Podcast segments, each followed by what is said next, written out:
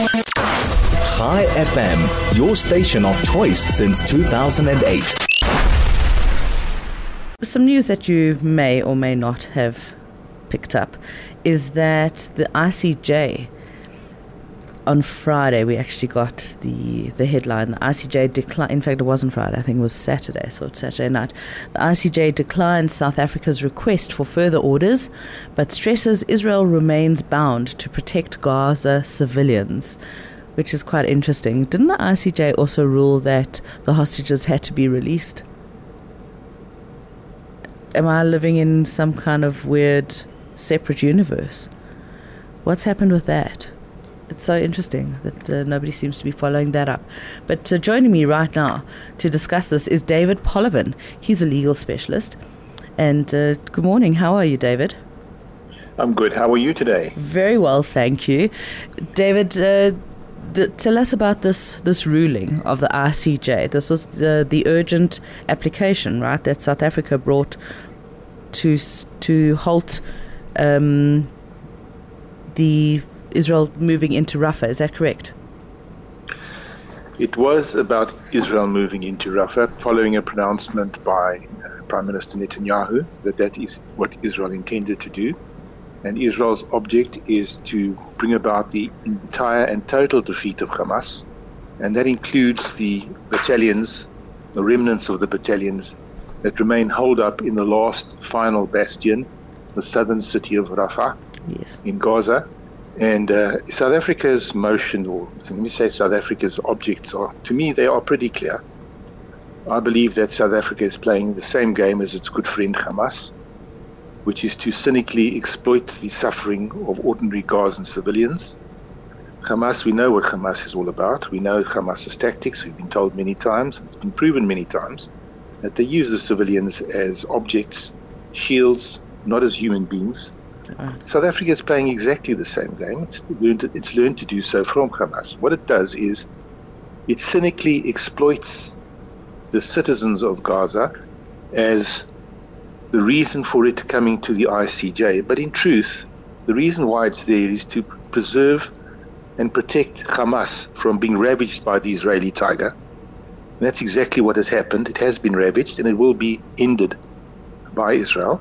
And South Africa's object is to prevent that from happening because Hamas is its very close friend and it's also probably probably got other motives as well. It's not about the citizens of Gaza. It's not that difficult to prove that point. And I think people are starting to emphasize it. There's lots of reasons why I say that, but we can go into that if you want to. Yeah. Um, look, I think I just want to deal with the legalities first, but then I, I would be very interested in unpacking uh, what you've just said. So, on what basis did it did the the court reject South Africa's application? Cassie, I wouldn't say um, I wouldn't use probably would not use the word rejected. It's yes. probably more of a sort of well, you know, you, you've come on the heels of a decision already given by the court. That decision stands. Israel is reminded of the import of that decision. That decision applies to the entire territory of Gaza and that includes Rafah. But it never, it, it, it, it always did. There's nothing new about that. It was always the case. So nothing new comes out of this decision other to underline the decision already given. Now, if South Africa's mission was to stop Israel from entering Rafah, then it failed. You can use the word failed in that in that context. Its main mission, and I believe that it was its main mission, is to save the remnants of Gaza, of Hamas. And in that respect, South Africa's mission was a complete failure. But of course, you know, one can't be sanguine about this whole thing that Israel is free to do as it pleases. It's not, and it won't. It never has been free, and it never. It doesn't need reminders or lectures from anybody as to how to behave itself in the context of the most difficult war ever fought. Uh, and there's there's numerous reasons why we say that Israel has done everything it can possibly do, and will continue to do everything it can possibly do uh, in conformity with its own morality and its own law and doesn't require lectures, but in any case, never committed genocide, never had any intention of committing genocide, and will not commit genocide. I would love to have a much longer conversation with you, just because I think that what you what you're saying is so eloquent and you are putting things so well, and I think that you are sharing with us an insight that is go- that resonates with many with many of us. I mean, if we just look at the fact of how South Africa has taken on the cause of the Palestinians, of the Gazans, um, the greatest irony to me is that your average Palestinian prior in, in Gaza prior to the 7th of October had a better quality of life than your average South African. Had electricity for longer hours during the day, water as a more regular supply. Um, the child stunting was lower. It's eight percent in in uh, in the Palis- well for the Palestinians, twenty three percent for South Africans. Um, the mortality rate was fourteen point eight for Palestinians and 32.8 for South Africans. I mean, these are these are not my figures. These are figures put out by the World Bank and by uh, the United Nations the World Health Organization.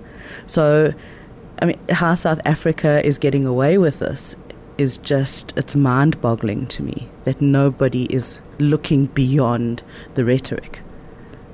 Yes, I think that will happen in due course, Katie. But for now, there's a lot of emotion yeah. There's a lot of hot air. Sure. And of course, um, what South Africa is doing resonates with those who are anti Zionist and anti Israel in the first place. They are the people that are getting the press. The, um, the press is largely, um, I'm talking about uh, the media generally, is largely very left wing, very biased in its outlook on Israel. And the average person uh, who doesn't know better or couldn't care less, getting a dose of CNN or the other channels that people watch, as well as the local South African press, are getting a very, very distorted view about what's going on. There are, there are people who bother to read or bother to find out, they'll get a very different picture. But you can't expect more. And South Africa plays on that. Um, yeah. People ignore what's happening in their own country, in their own backyard, and are only too happy to have a kind of Roman festival where you run to court and make fuss and performance about somebody else's misdemeanors whilst ignoring your own. So what you say completely resonates with me as well. Yeah, how does how does that uh, that legal trope go? When you have the facts, use the facts. When you have the law, use the law, and when you have neither, bang the table. And that's that's what's happening. So, uh, well, yeah. No, yes, I certainly share that view. And the one thing that I wanted to also comment on is this: if the great concern is for the citizens of Gaza, and, and, I, and I, I do have tremendous sympathy for every person on this planet suffering under uh, under conditions of war and starvation and all the terrible things that do happen to humanity. And there's no doubt that that's happening in Gaza as well. And we're not going to attribute fault to anybody, but we know between us where the fault lies. But oh dear, I think that we seem to have uh, lost that line. That was David Polovin, legal specialist. We definitely have to get him back, Harry. He's excellent.